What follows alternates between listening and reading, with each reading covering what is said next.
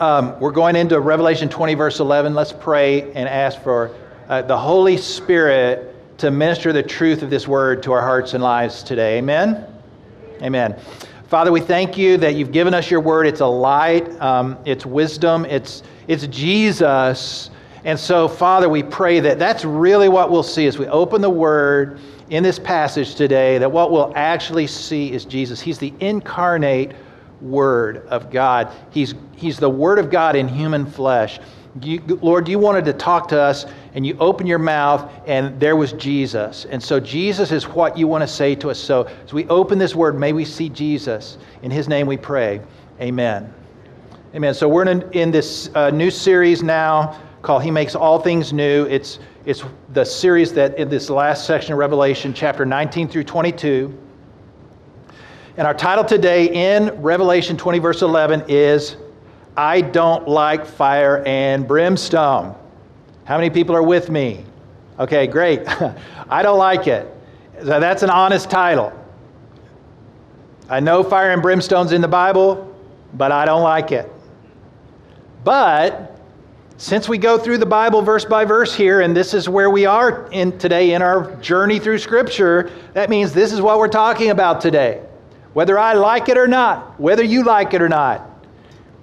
Um, you know, the one thing that I think can bless you about the way we approach the Scripture is you can be confident that we're not trying to pander to you. Okay? We're not just trying to tickle your ears even though I would love to tickle your ears. Are your ears ticklish? I'll, I'll tickle them. No, no I'm kidding. you know what I'm saying? I mean, every pastor wants to bless his people, or you're not a real pastor. I want to bless you guys. I don't, I don't want to say hard things to you guys. I want to say nice things to you guys, really. But am I really being a good pastor if I don't tell you the truth? Am I? No. And so it's a good discipline going through the Bible because it means we cannot ignore the hard stuff. As much as sometimes I would like to, we can't because it's what's next up. the next thing up, hard stuff. Uh, there's a lot of good stuff. There's a lot of sweet stuff in the Bible. I love it when we get to that part. It's like blesses my heart. Doesn't it bless your heart? We get those sweet, sweet passages. Um, this passage is fire and brimstone. That's what it is. And, and we're just going to go right through it because that's where we are. But here's another way to look at it the fact that Judgment Day is coming is probably one of the most important things every human being needs to know. Wouldn't you agree with that? Nobody likes it. I don't think even God likes it. But it's coming, and we need to know about it. So let's see what it says about it in Revelation 20, verse 11. It says, Then I saw a great white throne, and him who sat on it. Who do you think sitting on that great white throne? Jesus. That's a different picture of Jesus, isn't it? He doesn't look like, um, you know, a half naked man bleeding hanging on a cross. He has a totally different look here sitting on this great white throne. I saw a great white throne and him who sat on it from whose face the earth and the heaven fled away.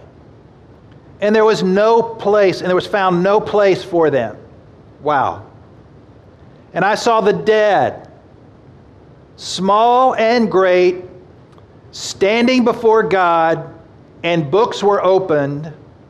And another book was opened, which is the book of life.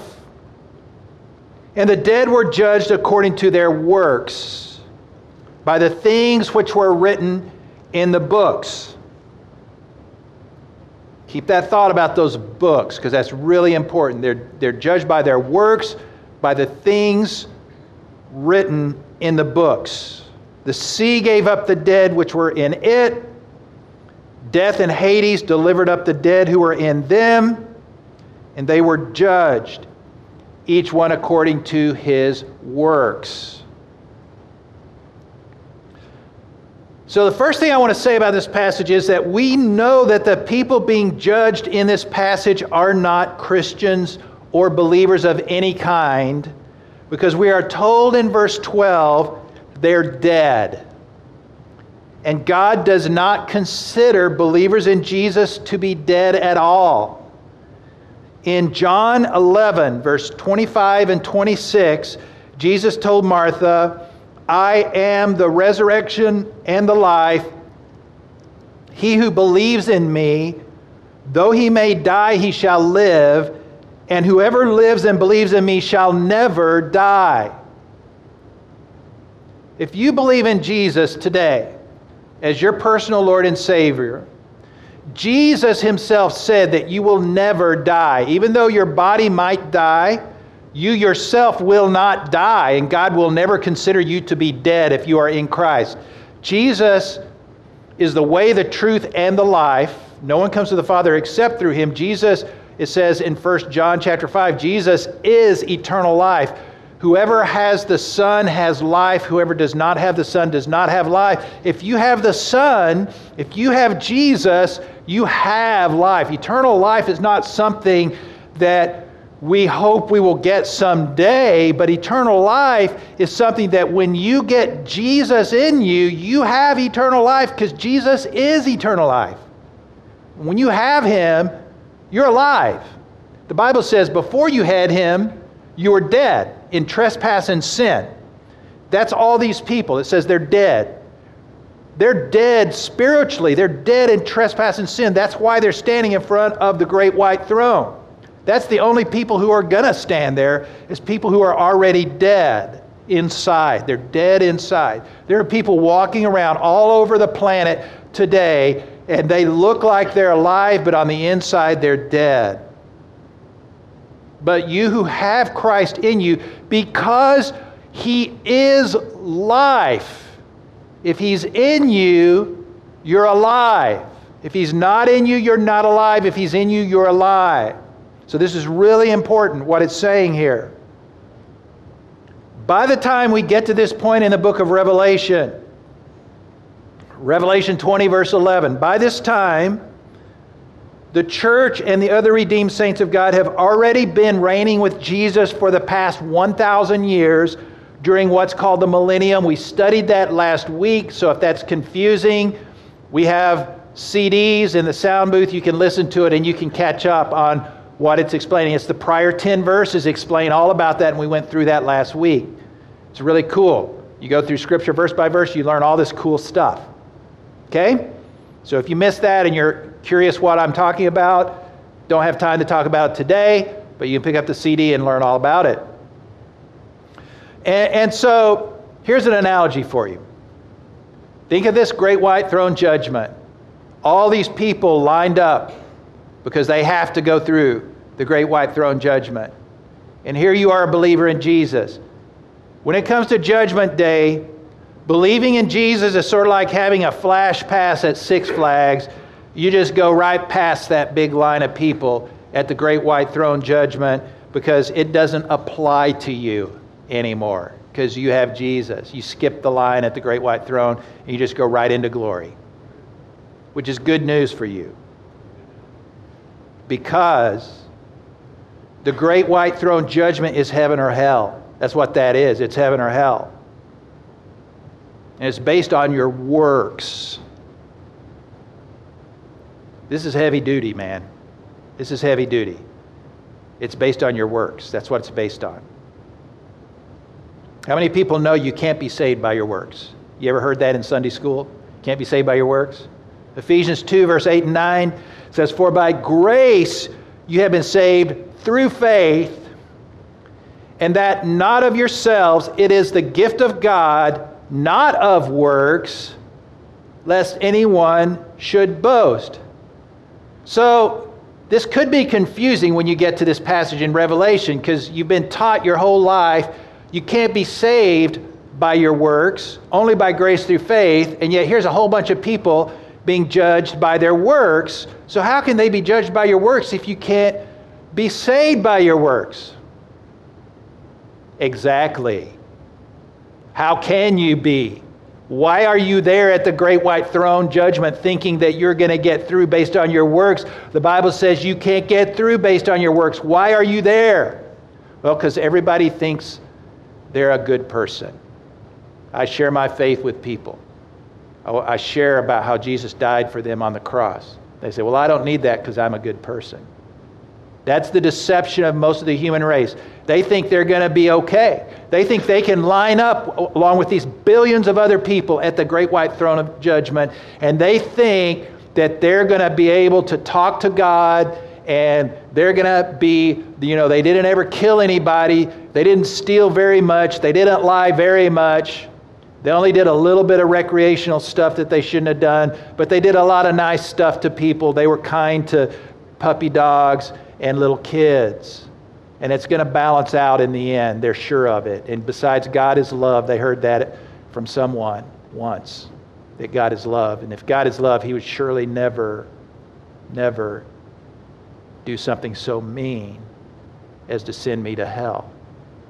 This is the deception of the human race, guys. It is deep, dark deception. It does not work like that at all. And let me tell you something. That great white throne is so intimidating, it says the earth and the heavens flee away from him and no place is found for them. Nobody's going to go have a discussion with him. Everybody's going to melt into a puddle of their own loss of control in his presence with utter terror. The Bible says it is a terrifying thing to fall into the hands of the living God. You've never seen anything like what it's going to be like in front of that great white throne because his eyes are flaming fire and his eyes pierce through the soul and see everything. Everything's laid bare before him. Nothing is hidden. And there are no excuses. There's no, there's no lawyer there, uh, you know, splitting hairs and trying to figure out a way out for anybody. It's a terrifying situation that every single one of these people is in before the great white throne judgment. So notice both verse 12 and 13 say, These people were judged according to their works. That's bad news. See, not, get, not having to go through the great white throne judgment is good news, but being judged by your works is bad news because, as we just covered, you can't get saved that way because what we're being saved from is the fact that we're all criminals in the high court of heaven. We're all criminals in the high court of heaven. That, that's what it means to be a sinner. Being a sinner means that you have committed crimes against God. See, God has His own laws.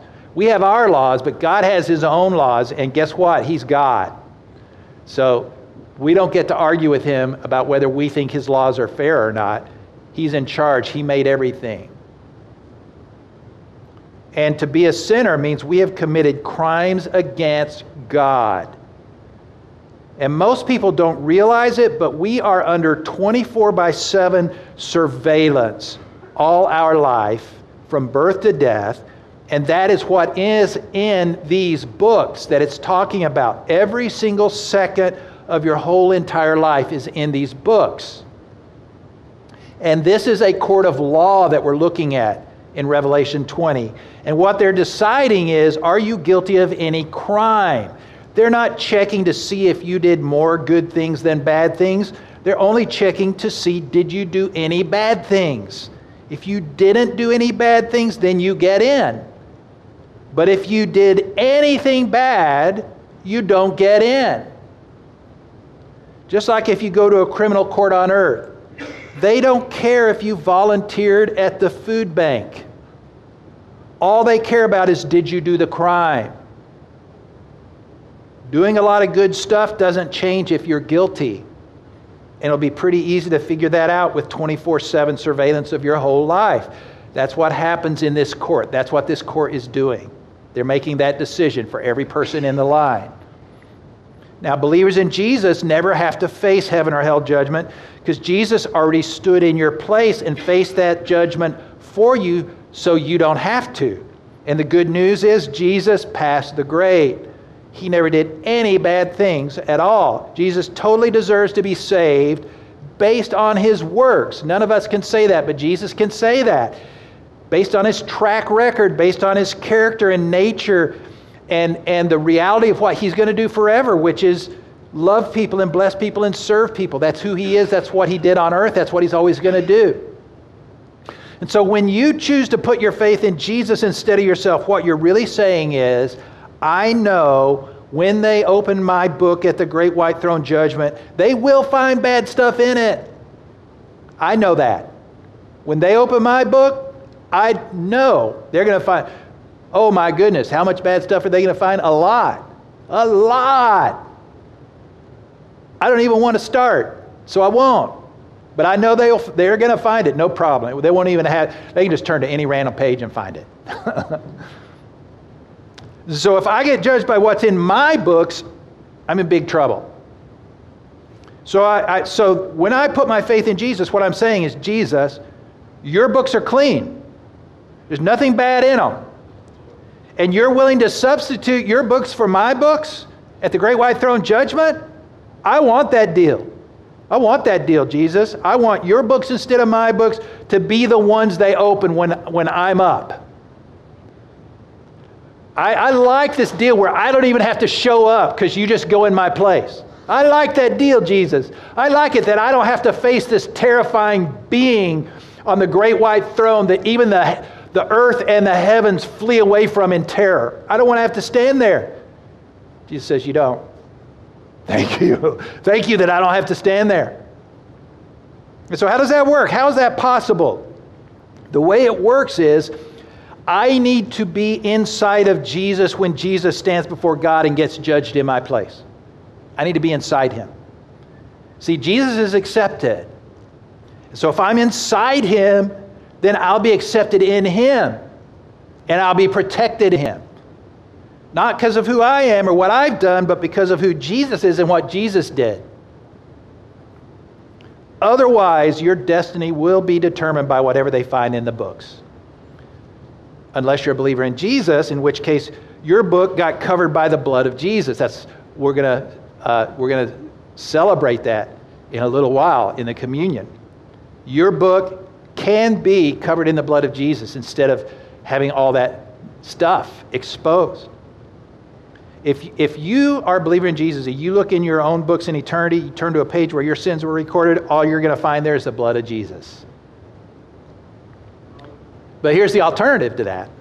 Imagine for a minute, we have these two screens up here. Imagine for a minute that every thought that's gone through your mind for the past 24 hours is up on one of those screens. And we can just scroll through and see every single thought that has gone through your mind in the past 24 hours.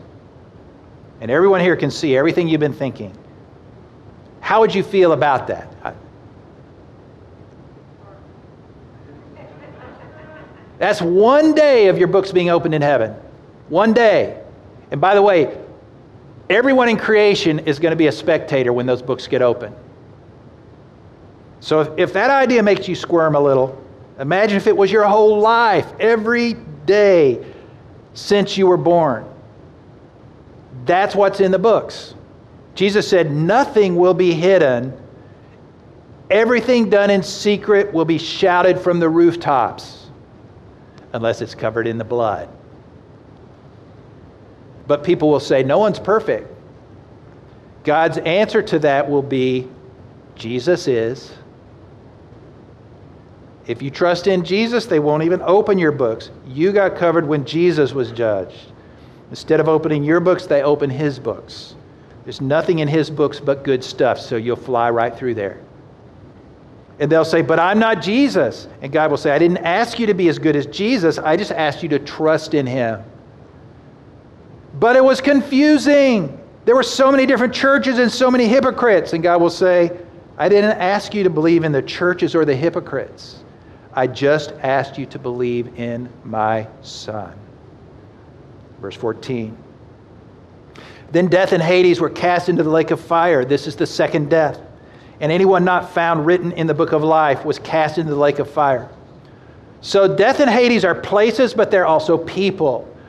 There is an angel of death and there is an angel of Hades. These angels volunteered for this role to bring death and torment to sinners. Why did they do that?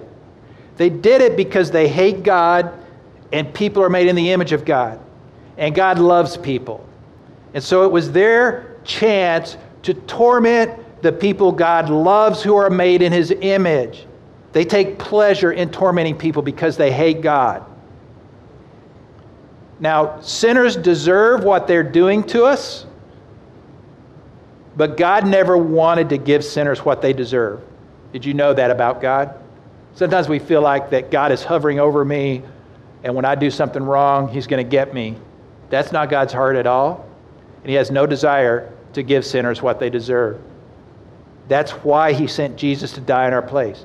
He wouldn't have sent Jesus to die in your place if He wanted to give you what you deserve. It's super easy for God to give people what they deserve. It was super hard to send Jesus to incarnate God in human flesh, live a perfect life, be humiliated and killed publicly by the people that He created, and not destroy us all while we were doing it. You, you understand what I'm saying? I mean, that was the, the greatest insult ever done to God was when we all banded together to kill his son. And yet God didn't move a finger to hurt us. Why? Because Jesus is the lamb slain from before the foundations of the earth. Before he even made you, he knew you would need a Savior. And he was already committed to save you before he did, made anything. Before he made anything, he knew you were going to come into this world and you were going to need Jesus. And He loved you before you were ever made. He loved you, and He still loves you today. And Jesus is the one who loved you and laid down His life for you. He didn't do it reluctantly. He wasn't God's plan B, He was God's plan A. God was committed to you from the very beginning. He's committed to you today. He will always be committed to you on one condition that you respond to the gracious gift of eternal life that He has given you in His Son. There will come a day when it's too late. But that life is held out to you and me and everyone on this planet. That life is graciously held out to us all because God doesn't want to give you what you deserve. He desperately wants you to accept the offering that He's made for you in His Son and to be saved.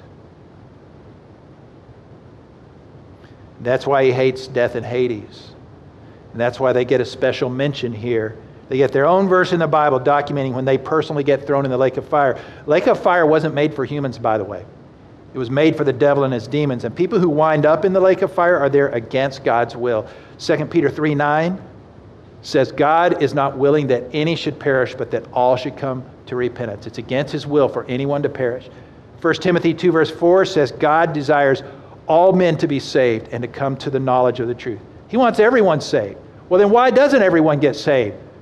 If it's God's will for everyone to get saved, why doesn't everyone get saved? Because He will not overrule your decision. Even though He wants you to get saved, He will not force you to get saved. He's asking you to make a choice. And in Ezekiel 33, verse 11, God tells us He has no pleasure in the death of the wicked. See, you know, as human beings, sometimes we take pleasure. So I, I used to watch those old uh, Clint Eastwood movies and movies like that. And, you know, when he would go after the bad guy, he'd go, Get them, man, kill them. They deserve to be strung up. That's not God's heart. I'm sitting there taking pleasure in the death of the wicked. And God says, I'm not like you, Steve. I don't do that. I don't take pleasure in the death of the wicked. I want the wicked to turn from his way and live. That's God's desire for us all. And so, for these angels to take pleasure in the death and torment of the wicked, even though we deserve it, it makes God mad. And by casting them into the lake of fire, God also shows that their services are no longer needed because in eternity there won't be death or Hades. And that means if you're a believer in Jesus, you don't have to worry in eternity. You might fall into sin again and be cast out of heaven or face death in Hades. God completely solved that whole problem through Jesus. Through faith in Jesus, you're born again by the Spirit of God.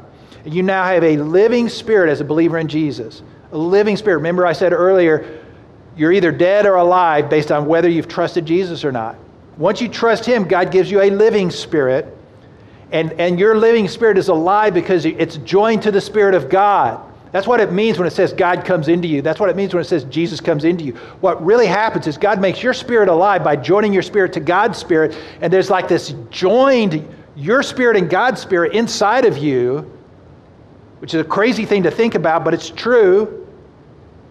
You've been made one with God. I know that people, mystical people, say we're all one with God. No, we're not. We're not all one with God. We're separated from God because of our sin and rebellion.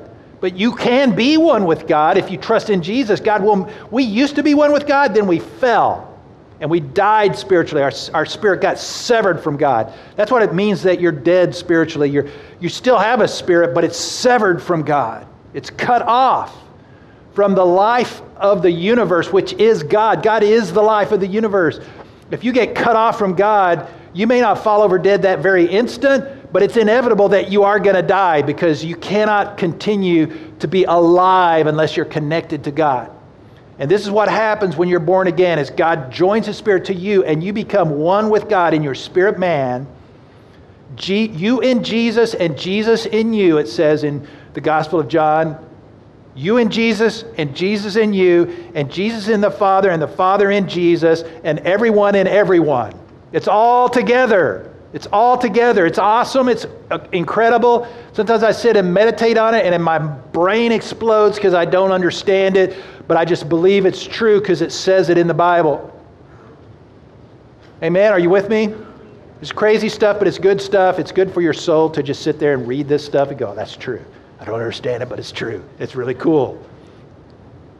2 Peter 1 4 says that through this spiritual union with Jesus, you are now a partaker of the divine nature. That's another one I just sit and meditate on and go, what does that mean that you're exploding my brain, God? I become a partaker of the divine nature? See, God did a lot more than just forgive Christians, He injected His holy nature into our inner being. Wow. What's the implications of that? That means the only hold that sin still has on you, believer in Jesus, is through your corrupt flesh. Okay? You still have that, and that's why sometimes there's a conflict on the inside. You got the holy nature of God injected into a messed up bag of flesh. That's, that's who you are right now. The holy nature of God injected into a messed up bag of flesh. And it's that bag of flesh where all the trouble comes in. And so we're told to walk in the Spirit and live by the Spirit instead of by the flesh, which is totally available to, for you to do because the divine nature's been injected into you by the Holy Spirit when you believed. And so you can live by the Spirit. And when a Christian doesn't live by the Spirit, which you can totally not live by the Spirit if that's what you decide to do, when a Christian doesn't live by the Spirit, that is a dysfunctional Christian. That is a messed up Christian. We will never validate people in that state, even though we know it's a possibility for a Christian to be in that state. It is not, it is not a something to say, you're okay that way. You're not okay that way. Are we clear? It's a very sad situation. There's nothing sadder on planet Earth than a Christian filled with the divine nature of God, but letting their messed up, dead flesh bag run their life and acting like they have no choice, which is a lie. When Jesus died on the cross for you, he set you free from death and hell and the power of sin to control your life. And as soon as you choose to believe that, you have freedom. Why live your life sad and frustrated and unbelieving? Just believe and start listening and responding to what the Spirit says instead of what your dead flesh says. I used to joke about this. You know, your flesh says, Hey, I want a cheeseburger. And what do we say? Yes, sir. Would you like fries with that? Learn to fast in the spirit. Learn to, that you have the power to say no to that flat, dead flesh bag. It really is a dead flesh bag and it orders you around. And sometimes we're so deceived that we think we have to obey it. Right? You know what the real power of fasting is, in my opinion? This is my opinion. I've done a lot of fasting, guys. So I think my opinion has some validity on the subject. I think the real power of fasting is it simply teaches you that your flesh is dead and can't control you anymore. You get the revelation and then you're free. And you quit saying yes, sir, to your flesh when it says, I want this, I want that, I want to go look at that porn uh, site. Of course you do. You're, you're a dead flesh bag. Shut up. You understand? You learn that you just say, shut up. You're a dead flesh bag. I'm listening to the Spirit. You get that revelation. So I encourage you guys, if you, if you, if you have never entered into fasting as a discipline in your life, I highly recommend it. Not, you're not making brownie points with God when you're flash, when you, when you fast. You're just, you're just growing in revelation of the truth of the difference between the spirit and the flesh and learning that you can say no to the flesh easy if you just focus on the spirit and listen to him instead. You got two voices, just quit listening to that dead flesh bag and listen, listen to the spirit. Okay? That's my little uh, coaching uh, moment today, okay? if you've never given your life to Jesus, you can do that today, guys. Ask Him to be your personal Lord and Savior. Give Him permission to transform your life and take control of your destiny from this day forward, and you will be born again. And the second death will have no power over you, and your name will be written in the book of life. Notice verse 15 says, anyone not found written in the book of life was cast into the lake of fire. I want you to notice they're all there getting judged by their works, but how many fail that test if their name's not written in the book of life, which is faith in Christ? How many who don't have faith in Christ fail that test of their works? How many? 100%. Every single one, of, they're judging them by their works, but if their name's not written in the book of life, they get thrown in the lake of fire even though it's a, it's a fair test they're really being they're really, their works are really being tested but guess what they all fail 100% fail um, so i would strongly recommend that you not expect that you're going to be the exception to the 100% rule that's a really low odds bet with terrible consequences if you're wrong the way your name gets in the book of life is through being born again this chapter doesn't contradict anything in the rest of the Bible about saved by grace through faith. People in the great white throne judgment are being judged according to their works. Everyone has the right to be judged according to their own works. All you have to do is reject Jesus, and then you get to be tested by your own works. But if you give yourself to Jesus and surrender to Him as your Lord and Savior, then His works will be yours, and you'll be judged according to His works. I want that deal. If you don't want to be judged according to the works of Jesus, you can simply reject him, and then they'll open your books. You'll be judged according to what they find in your books. We already know the outcome. Scripture says all have sinned and fall short of the glory of God. It's crazy to reject Jesus because we all fall short of God's glory. So the only way in is if God gives us His glory. And the only way God gives His glory is through faith in Jesus, which involves humility and repentance and surrender and a sweet surrender. I talk about surrender, but I always want to make the point it's sweet surrender because He loves you, and He's wise, and He's powerful, and He's good, and He deserves to be in charge because He made you, and He died for you. But it's still surrender. No matter how much we sugarcoat it, at the end of the day, it's still surrender, and you're not getting in without surrender. So that's just something you got to cross. They say, you know, the Bible says the, the cross of Jesus is the stumbling block because the cross says there's death. I've got to die to my own self will. I've got to die to my desire to be God. If I want in, I've got to let Him be God over me personally and quit trying to be the boss of my life. I've got to set, surrender to Him as the boss of my life. He's rightfully the boss of my life. But I've got to come to that place of realizing that He's rightfully the boss of my life, and I want him to be the boss of my life. When you do that, he comes in and changes everything. He cleans you up, he changes your desires, changes your goals, he changes your perspective. In 2 Corinthians 5:17 says, "Therefore, if anyone is in Christ, he is a new creation. Old things have passed away; behold, all things have become new. So now we're going to celebrate what Jesus did for us on the cross to make this all possible with something called communion. So we're going to pray in a minute. And there'll be some worship music.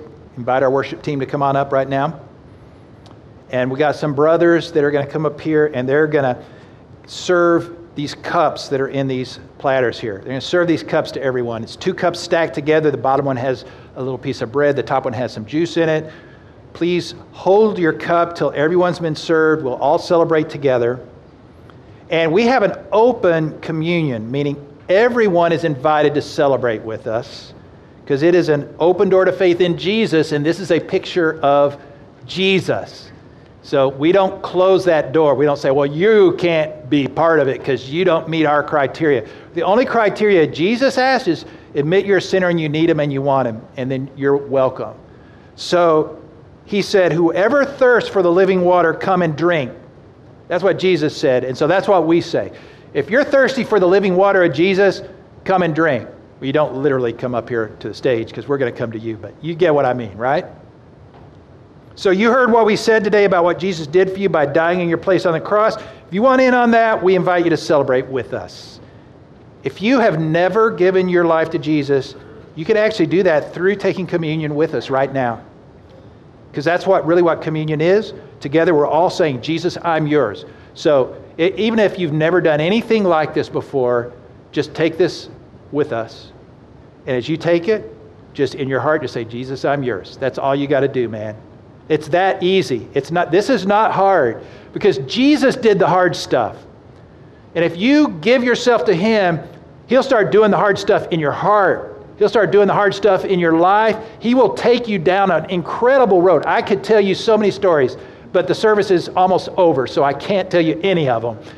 But it's, it, I mean, it's supernatural, it's miraculous, and it's available to every human being. He's poured out His Holy Spirit on all flesh. That means you. The power of God can be resident in your heart and life. And your life can become an adventure where you're being led supernaturally by the invisible God into coincidence after coincidence after coincidence. Like stories you've read in books can be your life. I, I'm going to write a book someday. I just don't have time because I'm too busy doing ministry. You know what I'm saying? But so could you. If you give your heart to Jesus, you can write a book too. We can all write a book. Because every single one of us has got stuff that's so amazing, it's worth writing a book about. Okay?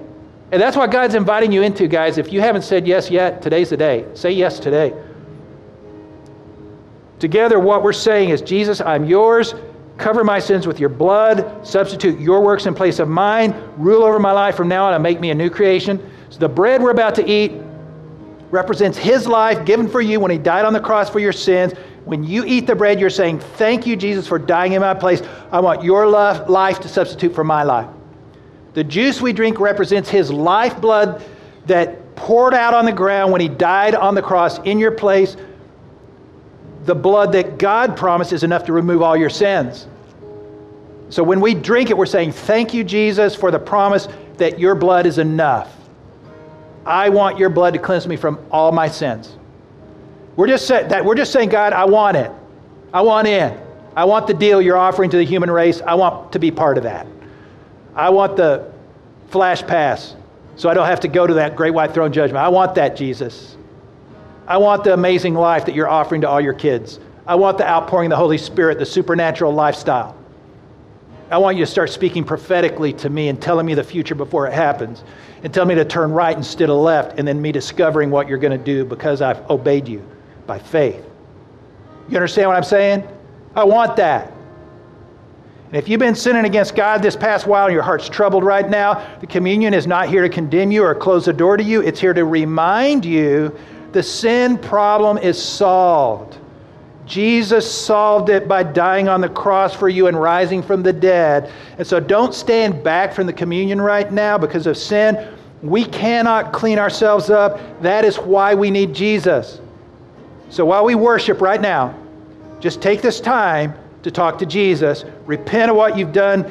Thank Him. His blood is enough, and He's the one who cleans us up. He's the one who cleans you up.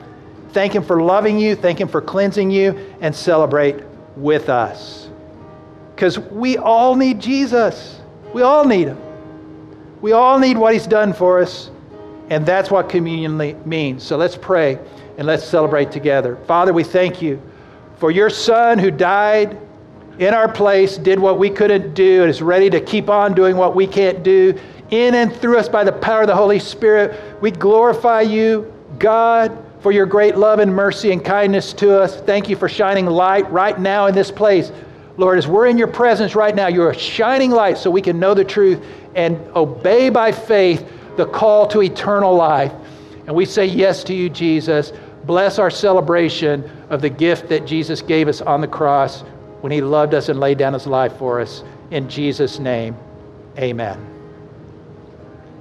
Jesus, we're so grateful for your mercy, so grateful for your kindness right now, for your presence here with us right now. We acknowledge that you're doing a work right now. Your life in us, so beautiful. So, Lord, as we take this bread right now, represents a spiritual reality of your life in us that we're so grateful for. We sing to you, we pray to you, we declare your, your goodness, your kindness, the open invitation. Just as it's so easy to just take this and eat it, it's that easy to enter into you. We just confess out loud, Jesus is Lord. I want to ask you to just say that out loud right now. Jesus is Lord. You're my Lord, Jesus. Rule over me. Amen. Let's partake together.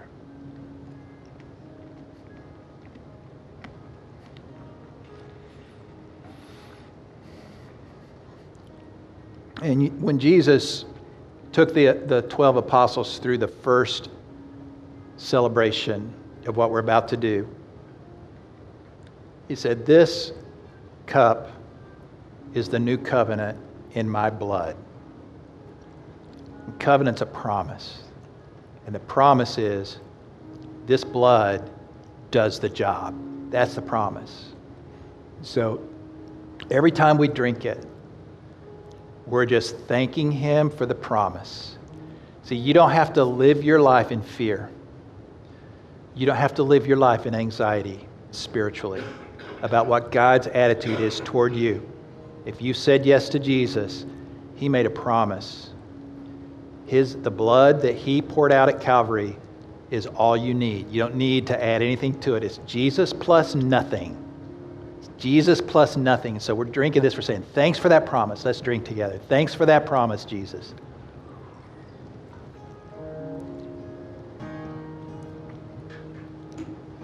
I want to ask you to stand up. Just got a, uh, one more thing I want to say to you as we're closing. God doesn't want you or anyone you know in the lake of fire, but it's coming. Jesus spoke more about hell than he did about heaven and the reason is he doesn't want people to go there, and neither do we. And for those who know the Lord, we have comfort knowing we won't face the great white throne judgment, but we have sorrow for everyone who is still facing that. And so we'll close with an invitation for you to come and surrender your life to Jesus if you've, if you've never done that. We'll also close with a prayer for friends and loved ones who aren't here for salvation. So I'm going to pray, and I just, I'm not asking you to do anything outrageous, but if there's someone you're thinking of in your heart right now that you want the Lord to save, just as we pray, just raise your hand. It's for, it's for God to see. God knows what's in your heart. Raise your hand to the Lord, and I'm going to pray for God to do a miraculous work in their lives. Father, we thank you for your beautiful, wonderful grace in Jesus. And want you to just look at all the hands that are raised and all the hearts that are lifted up to you right now, Lord. And we pray for every one of these beloved who are in the hearts of your people right now as we pray. We pray you'll move miraculously, Lord, to reveal the beauty of your Son to those hearts that they would trust him and surrender to him with saving faith, Lord, that they would come to full, trusting faith and surrender to Jesus Christ as their personal Lord and Savior and be born again. We pray, Lord, for every one of these, Lord, take away blindness, help them to see, and help them to believe that they would be saved, which is your desire for all men. We pray this in Jesus' name. Amen. Amen. Thank you. Have a blessed Mother's Day.